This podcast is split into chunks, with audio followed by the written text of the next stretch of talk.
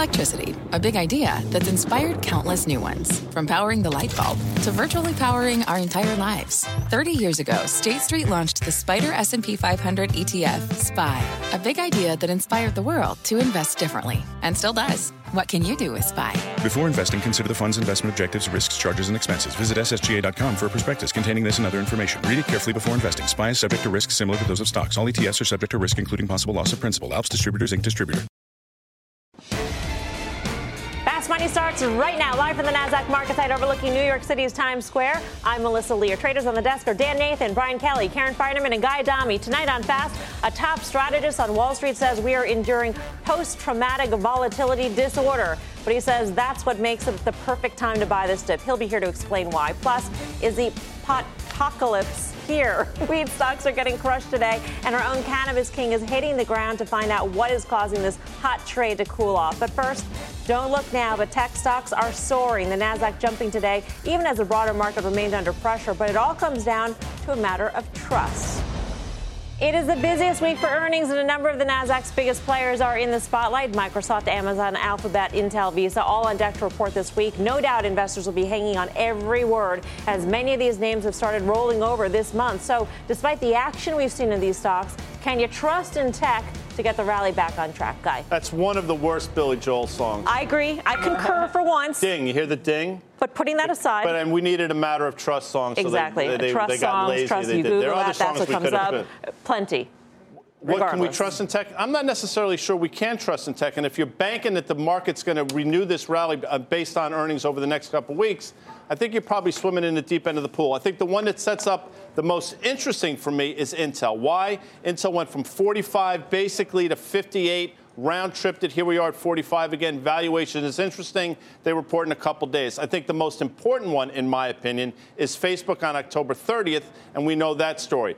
Microsoft is the wild card. Why? Because this quarter is going to be great. Mm-hmm. Is valuation going to finally be a concern? Because at 22 times forward earnings in this environment, Microsoft giving their EPS growth might be a little bit rich. But you think Intel will do well because it went down into earnings? I think Intel sets up well into earnings because of the move with the precipitous drop we've seen. By the way, for the right reasons, from 58 down to 45. I think as a trade, to me, Intel sets up the most, the best out of all of them. Yeah, you're probably watching Facebook very carefully. Yes, Facebook very carefully, although Alphabet is my biggest position, Mm-hmm. so watching that as well. I think Alphabet and Amazon both, I think, on Thursday.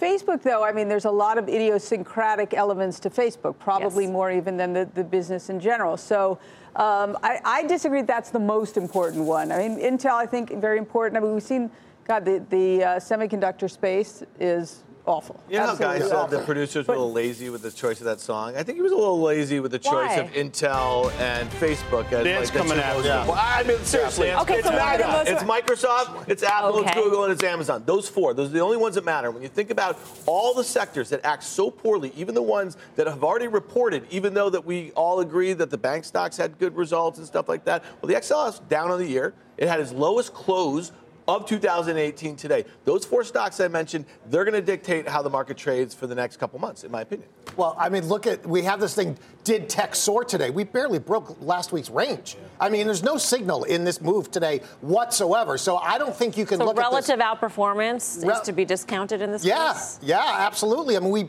look just look at a chart. We didn't even break last week's range on the high or the low. At the end of the day, these things faded. I would not be looking. I mean, maybe earnings sparks the rally, but I don't think you have to get into them ahead of time. And what we've seen from every other company is warnings about the future or disappointments about guidance. Uh, you know, keying off of what Dan said about XLF and the banks, they traded terribly today, Terribly. right? Pretty much closed at session lows, relative underperformance despite pretty good earnings. We saw Netflix. What did they have? They had a good quarter. What happened to them?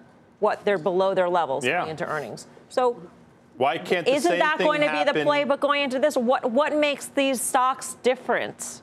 Nothing makes them necessarily. Di- what makes them different, in my opinion, is some of the moves we've seen to the downside and some of the names. And Intel, it's not part of MAGA because there's no I in MAGA. Magi. I can do Right. that spelling. Dan. Manja? No. I think, I, guys, I, I think I kind of nailed the no acronym? end. There's no That's end. the point. There's no I end. like It's very mine. tricky. This whole Yeah. like I'm But gonna I- make some thing is hats or very something. hard. I'll But I did up. mention Microsoft, and I think Microsoft would be a concern because although I think the quarter's going to be fine, I think people are going to now be focused on valuation. Why I think Facebook is the most important is because of the huge drop that we've seen from that 204 level a few months ago to where we're currently trading. The stock basically hasn't bounced until recently off that 150 level. If it gives up the ghost on earnings on October 30th, no pun intended, then that could be the ah. next catalyst down for the broader market, in my opinion. But basically, all we're talking about here is a setup going in. What the valuation Yeah. is going in, and whether or not it's For to hold up Right. to hold up this valuation. I, I would change my cautious view if over the next few days we had a big sell-off. Then I think then these things are poised, poised for a pop. But since we did, we haven't done anything in a couple days. I think you have to wait. I I think it's a tradable pop the lower they go into it, the way they can come out of it. But I think it's really important to see how a lot of other sectors that did have good uh, news, the way that they traded. They were a source of funds. And I, I just like, listen, I can go down to a list. Look at the way small caps closed today, okay? Look at the way materials closed today. Look at the way industrials closed today. Obviously, we just mentioned the banks. I mean, you can keep on going. The only things that were green on my screen were stocks that were high valuation tech. So you have low valuation on the other side that trades horrible. You have high valuation tech that's being a little bit re-rated right now, and they may have a short-term pop, but I'm not certain without really strong forward guidance that we are going to see the sort of pickup that you would expect into the end of the year to get a strong close. And it's really important to remember the S&P is up 3% in the year. It's down about 6% from its recent highs. The Nasdaq massively outperforms, and it outperforms because of MAGA. Amazon's still up 50% of the year. Microsoft's still up 27% of the year. Apple's still up 30% of the year. If those stocks, uh, and uh, I'm forgetting, oh, and Google, which is not up a lot, What's if that? those It's four A. stocks, It's one of the A's in MAGA. yeah, Yeah. Yeah. whatever you want. if they go down together over the next couple weeks, the whole market's going much lower. It's just that simple. and if they go up, well, if they go up, you know what? Today's a great example. The S&P closed Flat. down the day. So I think that all this talk about rotation, we're seeing too many economically sensitive groups act very, very poorly. I mean, financials, industrials. Listen, Dan's been on the Yeah. negative financial run, and he's been spot on. It's very hard to sit here. At a certain point, you have to say, or at least I have to say, as much as I like to believe in it, as much as they might make sense in terms of the valuations that I give, stocks trade awful. So at a certain point, you're wrong. And that point is we're, basically right there in terms of the. Specifically, by the way, Goldman Sachs and Morgan Stanley have been just been abominations. What concerns me is the, the narrative of the slowing economy that's going on out there. Goldman Sachs had one of their uh, indicators out today that leads ISM. We saw that turn down. We saw Chicago Fed National Activity Index turn down uh, over the last couple months. Those tend to lead. So what I'm concerned about is that market participants are starting to price in this slow economy, and it really doesn't matter what earnings do. All right. Well, our next guest is out with a fresh note today. He says the markets are experiencing what he calls post traumatic volatility disorder. And while that sounds scary, it could actually be your best chance to buy. Let's bring in Jonathan Golub, the chief U.S. equity strategist for Credit Suisse. Jonathan, good to have you with us. Good to be here. What exactly is this PTV? yeah, PTV. Yeah. um, I mean, bottom line is, if you have a you know a spike in volatility that you can't explain with a piece of news flow, you know, basically the market pops back unless you have something really broken. So we looked at in this report we had out this morning, and we said, is there a liquidity problem across markets? No. Is the volatility, is a pop in the VIX showing up in volatility in currencies and commodities and, and fixed income markets? No. Are we seeing earnings disappointments? And I know you talked about, you know, earnings pre-announcements. We're hearing chatter from CEOs that there's a problem, and yet the estimates aren't falling apart in the back of it because they're really they're not telling you they have a problem. They're telling you that they're concerned about a million things. So in in light of that, I think we're going to get exactly what we got in February, which is the VIX spikes up towards 20.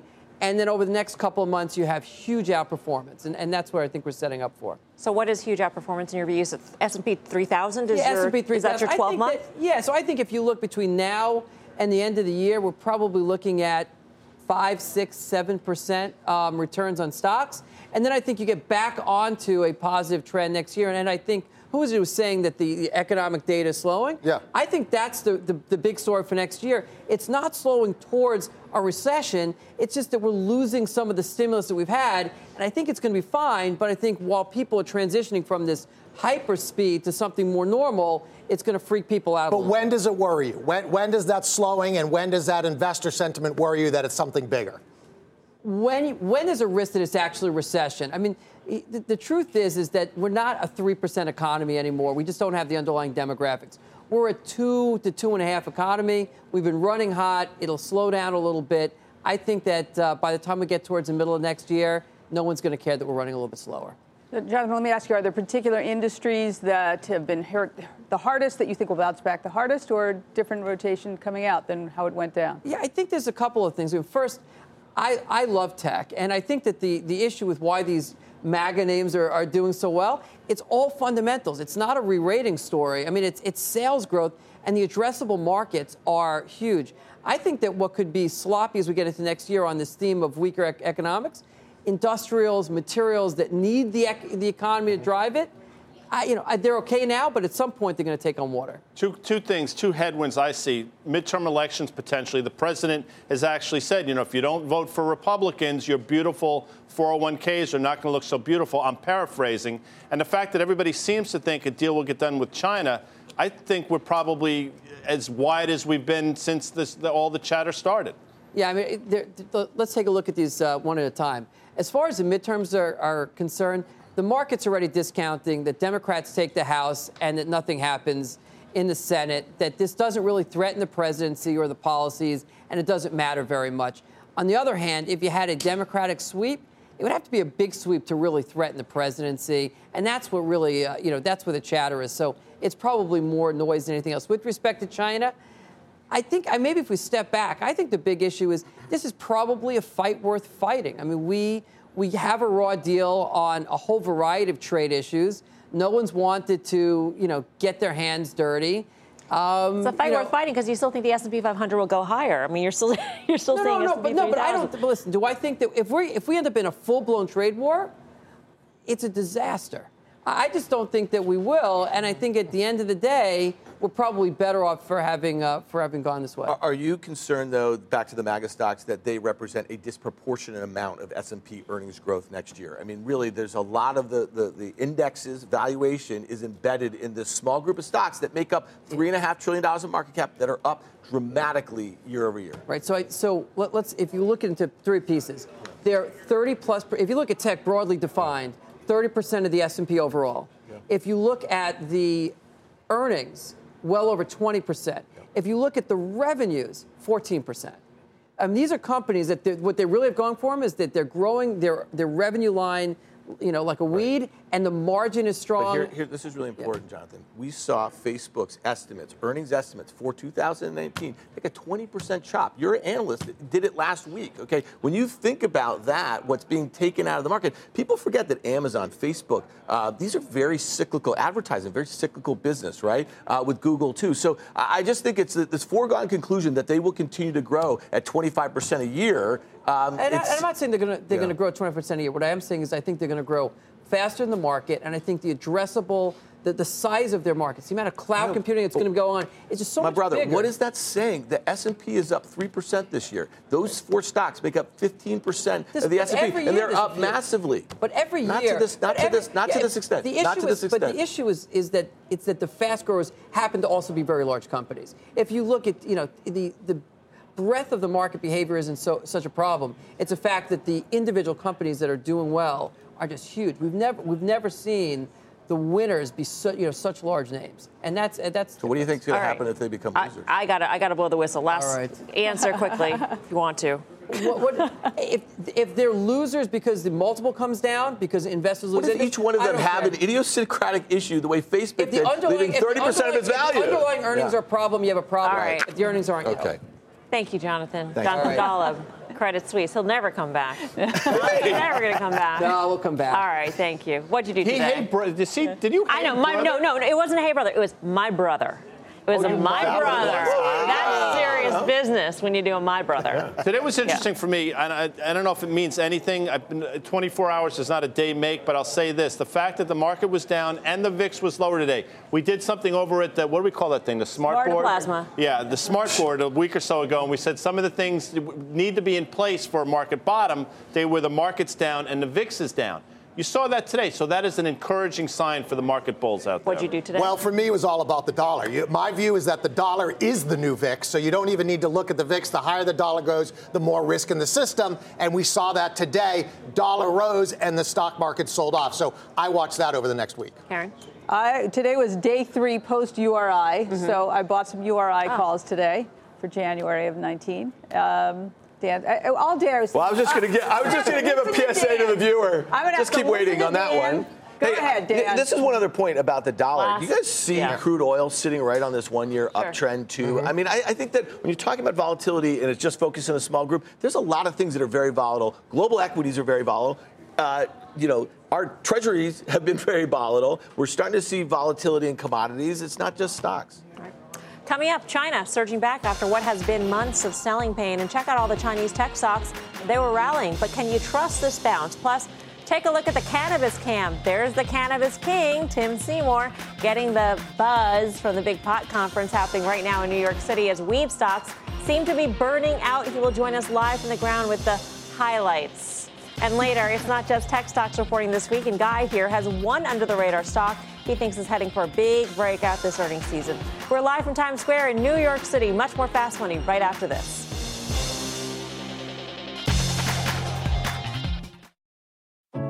What does it mean to be rich?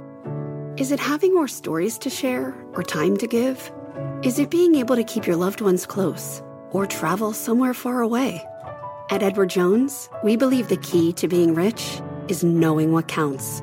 Your dedicated financial advisor will take a comprehensive approach to your financial strategy to help support what truly matters to you. EdwardJones.com slash find your rich. Edward Jones, member SIPC.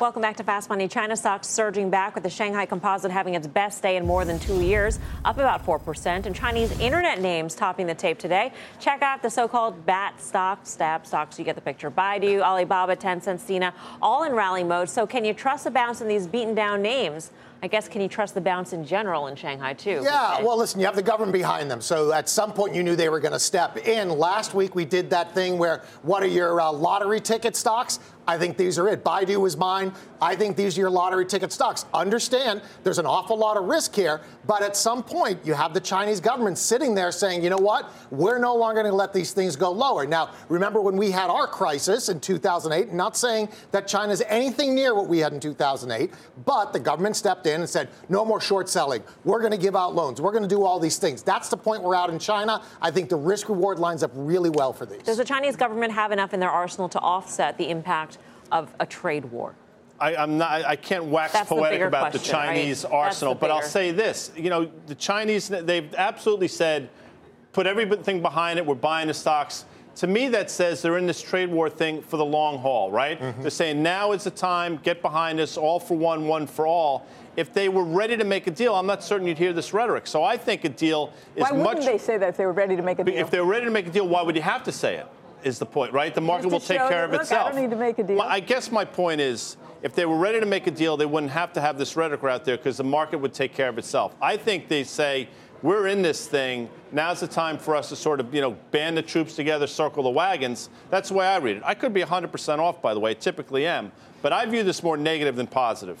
Which one of the stab stocks do you like? Um, well, or here's none? the thing. You know, I don't agree. I, I know the commentary was like it's not just the state-owned enterprises that were behind, so that's why these stocks Mm-hmm. caught a bid today. It seems like you know the Chinese have actually been putting their foot down with these exact names with Tencent. Some people think they forced Jack Ma out. Regulatory, Yeah, yeah. I mean, there's a lot of Mhm. stuff. Tencent was down 40% from its highs made in March, and there were issues had nothing to do They were with trade. restricting the releases of name. video games. That's right. Yeah. Nothing to do. So it seems like there may be some consumption issues possibly in China. So a bigger, a Possibly. bigger something brewing over Possibly. in China. Yeah, but you're not a. belie- I mean, Well, I, I'm talking about for a trade, right? I mean, if we have a continued trade war and China says, yeah, we're hunkered in, then these are not going to be any good. But for a trade, and I define a trade of sometime over the next two to three weeks or so, I think the risk reward's fine. All right. For more on China's big rally and what an escalating trade war could mean, you can head over to CNBC.com. I'm Melissa Lee. You're watching Fast Money on CNBC, first in business worldwide. In the meantime, here's what else is coming up on Fast. And winter is coming. Yes, and winter might be here for pot stocks. The biggest players getting crushed today as they cool off after their epic rallies. And there could be one simple reason why. We'll explain. Plus, it's the busiest week of earnings season, and Guy Adami is stepping up to the plate to pitch one under the radar name he thinks is going to hit it out of the park. There's much more fast money right after this quick break. This podcast is supported by FedEx. Dear small and medium businesses, no one wants happy customers more than you do. So you need a business partner just like you like FedEx, who understands your passion for serving your customers because they have the same commitment towards you. That's why FedEx offers you picture proof of delivery, packageless and paperless returns, as well as weekend home delivery to 98% of the U.S. on Saturday and 50% on Sunday. See the FedEx service guide for delivery information. What's more, FedEx Ground is faster to more locations than UPS Ground. Trust FedEx for timely deliveries. See what FedEx can do for your business. Absolutely, positively FedEx. Support for this program is provided by Chevron. Methane management is a critical part of achieving a lower carbon future. Chevron is taking action to keep methane in the pipe. Their 2028 upstream methane intensity target is set to be 53% below the 2016 baseline. They're committed to evolving facility designs and operating practices. And they've trialed over 13 advanced detection technologies, including drones and satellites. That's energy in progress. Learn more at chevron.com/methane. Welcome back to Fast Money. It's been a rough ride for the transports with the group down nearly 10% in just the past month and coming off its longest weekly losing streak since the financial crisis. Sound. For more on what's behind the big sell off, let's get to our own Bob Pisani at the New York Stock Exchange. Bob. Thanks, Melissa. Transforms per- outperformed uh, several months uh, in the year about, until about a month ago when they began to underperform. Here's what's important. Take a look here down almost 10% in the last month compared to a 5% drop in the S&P 500. But there's big differences among the subsectors. First off, railroads have been great performers this year with CSX and Norfolk Southern and Union Pacific all up double digits going into the month, but now they're selling off. They're down double digits in just the last month. And the truckers have generally underperformed but have slipped further in the last month with big names like Schneider, Knight Swift, and Ryder and Werner. They're down double digits as all the packagers like FedEx. So, what exactly is going on here? Well, higher fuel costs are affecting the airlines. That's one factor. But outside that, the fundamentals for the transports have been really strong. Robust U.S. economic growth is the key here. There's also been very tight conditions in trucking supply, and there's been tight labor market conditions. So supply doesn't seem to be a big issue. The concern seems to be that demand might might be slowing down. That's what Morgan Stanley thinks. Today, they downgraded the freight transportation stocks like Union Pacific, Genesee and Wyoming, and Old Dominion Freight based on concerns over slowing demand. They emphasize they don't see a recession, but some of their proprietary data points do indicate a modest slowdown in demand. Well, maybe. But the broad economy really remains very strong. And remember, no matter who wins the election, there is going to be attempts to pass an infrastructure bill. And that will certainly help transportation stocks. For the moment, let's call this a flutter that has not morphed into a full blown panic, at least not yet. Back to you, Melissa. All right, Bob, thanks. Bob Pisani at the New York Stock Exchange. Uh, airlines, Karen, got a little bit of lift off of earnings. Uh-huh, but, pun intended. Oh, yeah. yes. they did. Actually, the airlines, uh, I think American hasn't yet reported. They'll report, I think, sometime later next week. But yeah, good numbers from Delta, United. And oil's come in a little bit. Jet fuel, obviously, is such a huge part of their business. So, and the business traveler is there and spending money. Yeah. At some point, though, what you mentioned, oil, that's going to hurt, right? I mean, it's already hurting now. Yeah, and let's again, I mean, listen, you know, these guys all have pretty active hedging programs. Um, you know, I would say uh, again, a name like uh, FedEx is more interesting to me. Down 13% of the year, had results. So stock initially popped, gave it all back, and is much lower now. That's the, one of the largest um, components within the transportation um, industry. Those are more troubling to me. Those are the things where the warning bells are kind of screaming in silence on a lot of different names. And one of the reasons why maybe I got a little animated before is we have strategist after strategist who comes on, and everything's rosy, and everyone's going to get to their $3,200 S&P price targets sooner than later. But there's a lot of stuff going on, and all the components that make it up, other than a handful of stocks that are really troubling. Silently screaming warning bells. Silently That screaming. sounds like a Halloween That movie, does. right? I mean, Garfunkel. you know what we need at this point in the show Yeah. is somebody that could sort of look at charts and break it oh, down. really? Like a like a chartist, oh. like Oh, a they- chart so you want me to go over like the a chart plasma? No, master. but my oh. favorite is Carter Worth. Oh. He'd be Oh, great if really? he were here. Really? You know that would what? be nice if he could show up. Maybe we should bring in Carter Worth. He says that the trouble in transports may be far from over, and it could spell more trouble for the markets. Look, ho- look who's here, Carter Worth, a cornerstone macro. Carter. Thank you for that. Uh, yes, poof, here I am. Um, so uh, I thought we'd actually expand a little bit. Uh, the transports, of course, is a 20 stock index, and it's price weighted, dominated by UPS, FedEx, uh, and the rails. Um, the S&P 500 industrial sector, broader 60 plus stocks, dominated by Boeing and Caterpillar. But wanted to show you the correlation is almost uh, 95%. This is the XLI versus the Dow Jones Transportation. So I thought we'd look at the transportation average at the end, but first talk about the sector overall. So you can see quite clearly, I mean, literally the same percentage change over the past five years.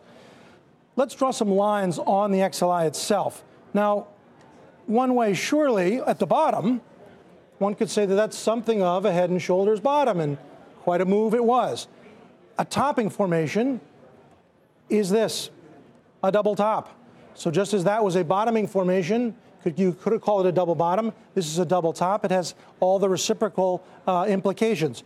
If we clear that, you've also got a very well-defined trend and a break-in trend. And this recovery, importantly, got simply right back to the underbelly of the line, which then puts our double top back in play. And of course, right there, right there exactly, fails dramatically. Moving on. So now, and this is really the issue. This was the supposed narrative on the street. You wanted to be overweight financials and industrials because of regulatory reform, tax cuts, um, synchronized global growth. Um, and guess what? On the top, industrials. On the bottom, relative performance. Look at these two circles I've got here. What this is, is the day before the election and then basically a month ago. All of the alpha's undone.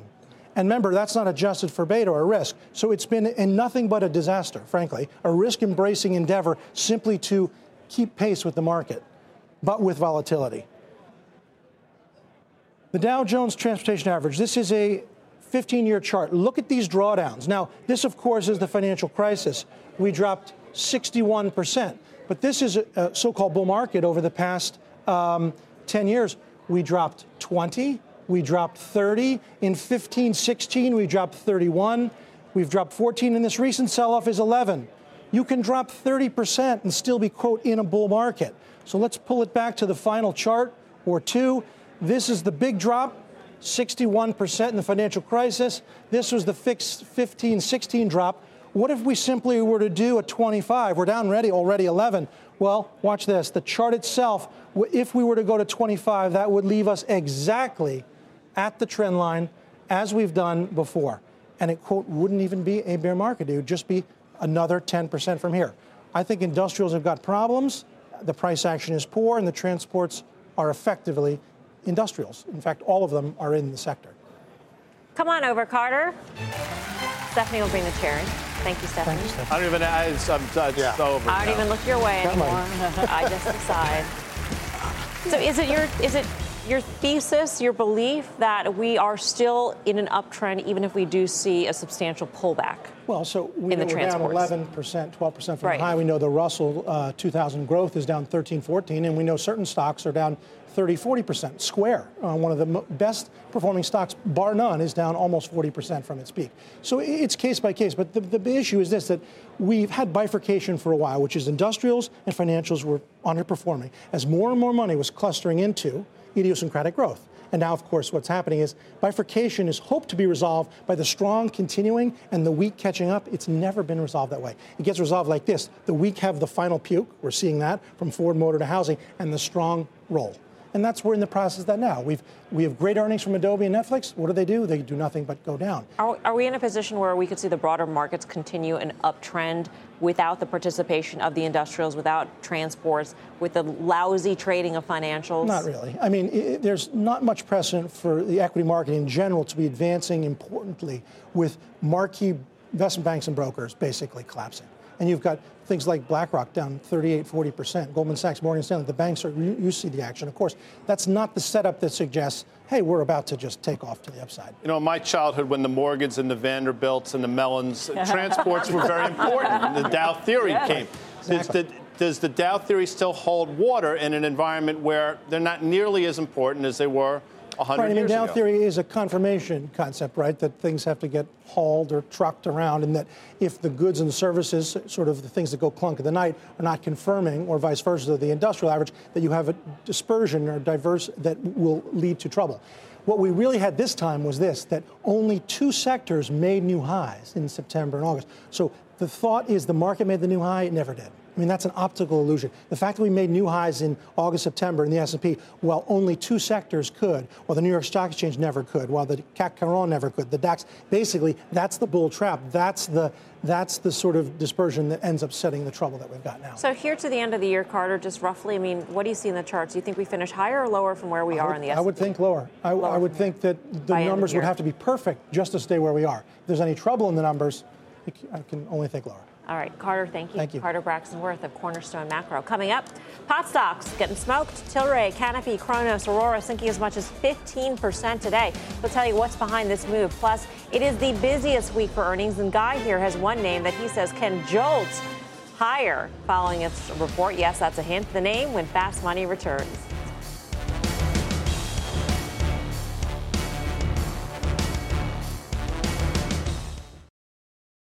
Welcome back to Fast Money. We have officially entered the busiest week for earnings with 30% of the S&P 500 reporting. So, which names should you watch out for? Dom Chu's in the newsroom breaking it all down. Hey, Dom. Well, Melissa, just about everyone who cares about markets will care a lot more this week given the number of earnings stories that will be scrutinized. We've got around 150 S&P 500 companies reporting their results, making it the busiest week of the season. 10 of those stocks are actually components of the Dow Jones Industrial Average and then buckle up for Thursday because that will be the single busiest day of reports with around 66 companies in the S&P posting their results either before the open or after the closing bell. While the initial string of earnings reports over the past week or so have been focused mainly on the big banks, this week is going to provide a wider spectrum of industries and sectors. Looking for a take on, say, the global economy and the construction biz? Well, Caterpillar reports on Tuesday. Well, how about the state of big ticket consumer spending? Ford Motor reports on Wednesday. What about communications and retail? Amazon, Alphabet, Twitter, all on the docket Thursday. What about those consumer staple stocks? Colgate Palmolive is on Friday. This is also the week where some of the big healthcare names like Alexion Pharma and Vertex Pharma will report on Wednesday. And then you got Bristol Myers, Merck, and Celgene reporting on Thursday. One of the big themes to watch will be whether or not traders and investors use these earnings reports as a reason to add to positions or reduce them.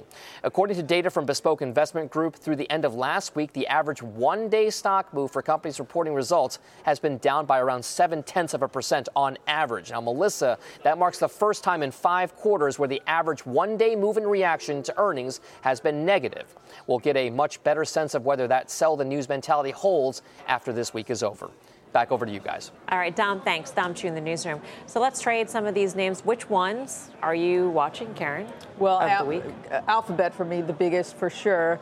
I mean, I, I don't know that it's as Alphabet goes, so goes tech. I don't really know that that's the case, but I'm just hoping that the bar has been set low enough. I mean, if you knew nothing about the history of this, uh, uh, of this, where the stock is traded, and this pu- company just came public today, right? With this kind of model, with these kinds of margins, with this kind of growth, it would be trading substantially higher than where it is now. Yeah.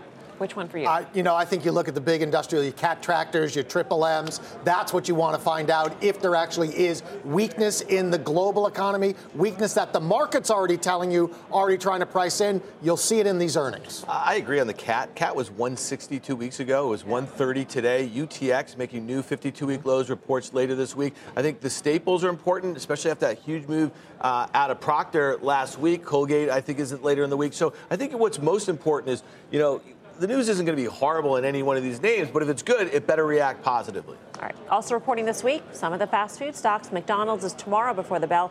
Chipotle and Dunkin' are out Thursday, and Guy says one of these names is about to break out. So why don't you head over to the plasma And I'm going to get your out of my chair. I'm going to head over to the smart board, and I'm going to make a quick move towards the. See that? so mean. That's not mean. I'm going to go over. uh, We're going to fast pitch something, and you mentioned one of those names, and you know America does run on Dunkin'. No longer Dunkin' Donuts. It's just Dunkin'. Here's why. Dave Hoffman, the new CEO, came in in July. Blueprint for growth. That blueprint is working, no doubt about it. Take a look at the comps improving, especially in the United States. Comps were up, I think, 1.4% last quarter. Street was looking for a lot less than that. Something's working at Dunkin'. Outperforming competitors. Dunkin' DNKN is up 30% this year, far outperforming Starbucks and McDonald's. One might say their biggest rivals. The stock is rallying for a reason. Now, I can't sell you Dunkin' on valuation because at 24 times next year's earnings, it's expensive. Question is, will they grow into it? I say they may. Last one. Name change. I know it sounds ridiculous, but it was long overdue. We're a healthy society. Despite what Dan Nathan says, we're eating better.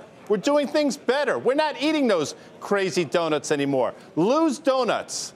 Donuts loss is a good thing. They've also simplified their menu. For all those reasons, into earnings, I think you'll see an upside surprise. I think analysts are behind the curve, and I think the stock goes higher. Let's just throw up a chart real quick to show you the performance of which I was speaking. This is not a bad little trend line to the upside. Traded back down, held. I think we'll stay in this little bit of a channel, and I think we're going to test this level up here, which is, I don't know, 80 bucks, give or take. Questions? Dan has a question. Uh, I do, Guy. And, and the kids today, we do love donuts still, okay? And, uh, you know, it's not a carb thing. Um, here's the thing uh, there's been a lot of, there's been a lot of um, activists in these restaurant things. This name, interesting as an activist, $6 billion market cap, $8 billion enterprise value. I don't. I mean, I don't know why activists would get around this one. It's not like it's underperformed. and valuation is rich. I'm not sure necessarily an activist would come in. Maybe if they miss terribly and I get fast fired two weeks from now and the stock is trading down here, maybe Uncle Carl somebody will come in. But I don't see that happening. So, Guy, Mel, nice uh, Karen, sorry. What wh- compare it to Starbucks? I mean, that's come down a lot. How do you look at those two versus each other right now? I think I think the difference is Dunkin' has made the user experience a lot easier, and Starbucks, you walk in there, you're overwhelmed by the whole thing. I think just speaking for myself, the user experience is so much easier at Dunkin' as opposed to Starbucks, which is why I think, look, does it deserve the valuation it has? I don't know, but I think Starbucks, given their growth, is more expensive than Dunkin' given theirs. All right, no oh, look at that! Look at that! That's What? a, I didn't even bring that uh, chart up. That's a fantastic looking Like thing. they read your mind. Yeah. anyway, All right, no more questions. Time to vote. Are you buying Guy's pitch on Dunkin', DNKN? Dan, what do Yeah, you say? Yeah, so I would say, listen, that was a great presentation. I I don't think you have to buy anything in this earnings cycle before earnings. I think you wait, and I think you use a 70 stop. I like the consolidation. I like the new management, and the valuation relative to growth makes sense. And I love donuts. BK? You know what? I'm going to go just the opposite, and I say you sell these things. And the reason why is all these restaurant companies get priced for this extraordinary growth, and then all of a sudden they miss and they get destroyed. And I feel like Dunkin' could be there. The risk reward isn't there. I still like the donuts as well. I prefer those crullers, though. They're delicious. Crulla. Karen. Well, I'm right in the middle. Lukewarm on Dunkin' with the little guy running. I just, you know, the, I'm a valuation. You know, you, you lost me at valuation's expensive. All right. Two I'm sells, one pitch buy. Two sells, one buy, Guy. Not too bad. Yeah. Just don't look at Twitter right now because the poll is terrible. which leads me to the poll bad. Tony's at bad. Don't CNBC worry. Fast Should Money. they vote no just to vote um, no? I could pitch puppy dogs and they 78%. vote There no. is still time to vote. We will reveal the results later on in the show. Plus, Weed stocks going up in smoke today with a number of names sinking double digits. Is this the beginning of the pot apocalypse? Tim Seymour is at the Cannabis Camp, joining us from one of the biggest marijuana investor conferences in New York City. Hey, Tim. Hey, Mel, really amazing day here. Look at the crowd here. Very big event. Some exciting developments in the sector that we're going to talk about when we come back on Fast Money after the break.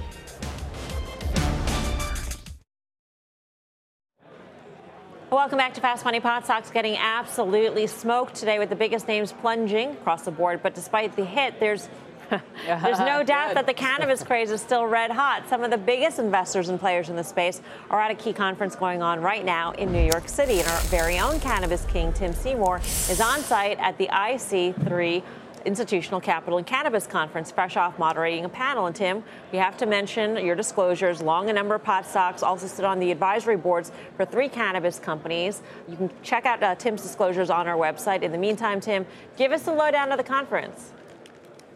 Yeah, so Mel, and by the way, this is really an institutional profile. The, the, the, crowd here is extremely institutional, tells you the sophistication of this sector very quickly. But some key bullet points. Bottom line, there are catalysts. We talked about the political front, but there are state catalysts, there are federal catalysts that I think you can be looking at in the near term. Ultimately, there's, there's just innovation that's going on, and no different than any other sector. Technology is running rampant in this sector, whether it's food processing or different parts of the pick your vertical. It's all happening. Those people are here, and we've seen this happen in other industries and other countries at other times. And finally, the, the whole consolidation in the sector is alive and well. There will be deals. U.S. companies are doing deals with each other. Canadian companies are buying U.S. companies. So there's a lot to talk about in that sector. In fact, we had a very interesting interview with Micah Tapman of Canopy Ventures, which I want you to listen to, that gives you some overview of the investor trends. Take a listen. There's terrific value in the U.S. I think the Canadian market is overheated right now, but hey, it's not trading on fundamentals, and I'm sort of a quantitative guy. California, $3 billion. Right. Uh, they were at zero on January 1, and $3 right. billion right now. Colorado is $1.5 billion. Uh, we only have 5 million people in Colorado. So this market is booming. Uh, where it's going in the future is hard to predict. What I will say is it's going up. And again, if you're not in now, you're going to be paying more later. Paying more later. Yep. uh, it sounds like somebody who's trying to justify the valuations right now. I mean, even you are skeptical of valuations currently, though. I think in the private companies, you're actually seeing a, a, case where there is some discrimination in terms of good companies, good management, good balance sheets, and what people will actually pay. Capital is certainly more expensive in the private sector. Yeah. Um, in terms of products, Tim, what sorts of products are these uh, companies expanding into? It's funny you say that, Mel, because as I've been walking around here, there's all kinds of high-end products. Um, this is some kind of a vape pen that ultimately is a puff pen. It fits in your pocket. Very, very high-end, very slick.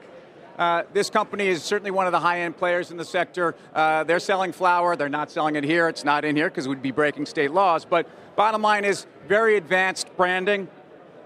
guyadami these are chocolates that get you in the mood just in case, you know, Sometimes you need a little extra help.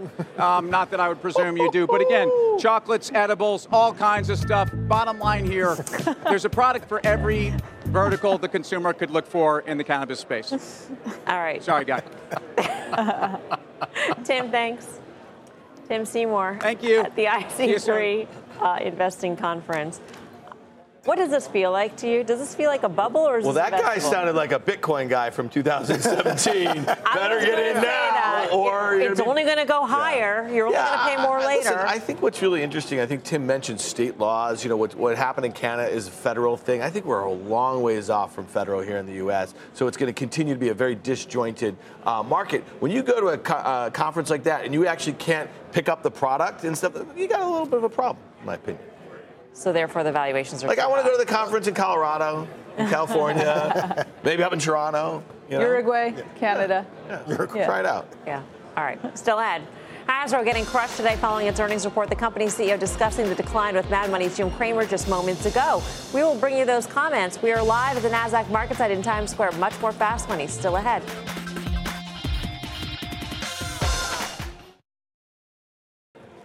Welcome back to Fast Money. The broken toy story continues. Shares of Hasbro falling after its earnings report. Our very own Jim Cramer sat down with CEO, Brian Goldner, in an interview to discuss the results. Take a listen. We're first launching a Monopoly Fortnite. Uh, thus far, it was the number one new item in the games category just in the first week of the fourth quarter.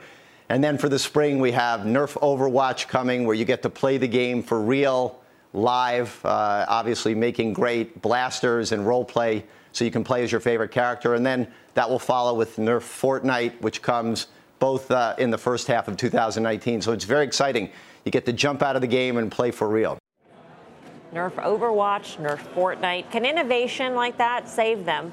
or is there more pain ahead for these broken toy stocks? And a big problem, of course, the Toys R Us liquidation. Yes. That's been a problem all year. That's been a problem all year. And, and he said it's going to continue to be a problem Yeah. for a couple of quarters. So that's not so good. Trouble with My Little Pony and Transformers. Those man. continue. So I see this, you know, trying to evolve in the game business. BK hasn't bought a pony in a long He time. I, well, I have the whole collection, so it's, there's really nothing left for me to buy. Right? And how many BKs are out there with the whole Right, collection exactly. We, they, we have a club. We're called Bronies. It's a boys' club. But anyway, I would take a look at Hasbro. The problem is exactly what the CEO said, right? He said you're going to jump out of the game and play.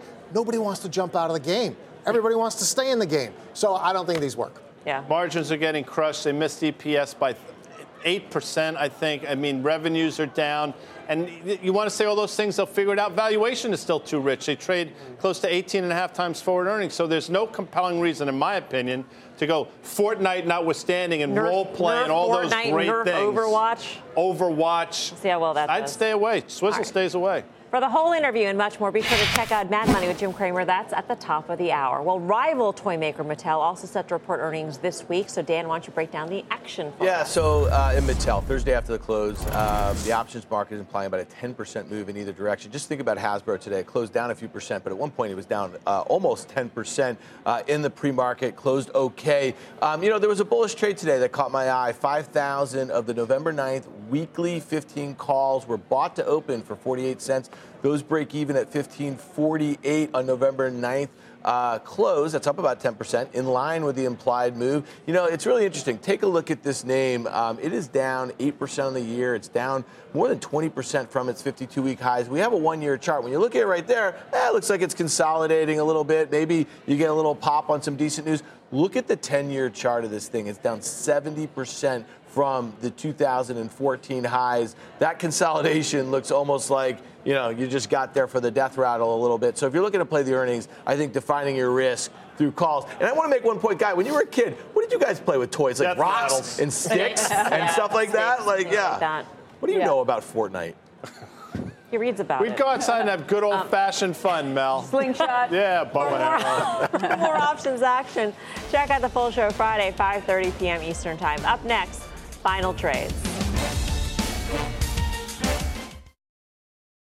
Do you know how Guy Adami likes to spend his mornings? How, Mel? Sipping on coffee and listening to Celine Dion's All By Myself because he is all by myself on his pitch. He got crushed in the poll. Nearly 80% on Twitter said no to DNKN. N-O to DNKN. The Final- enthusiasm is. Final trade time. We hardly ever hear Celine. Yeah, so if the U.S. dollar keeps going up like BK says, I think you sell the XOP.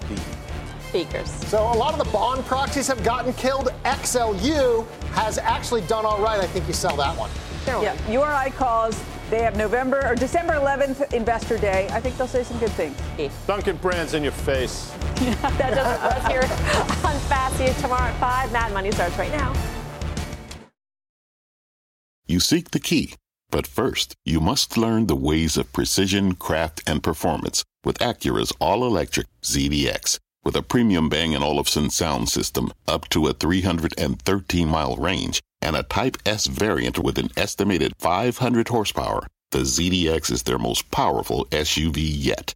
Unlock the energy when you visit Acura.com to order yours today.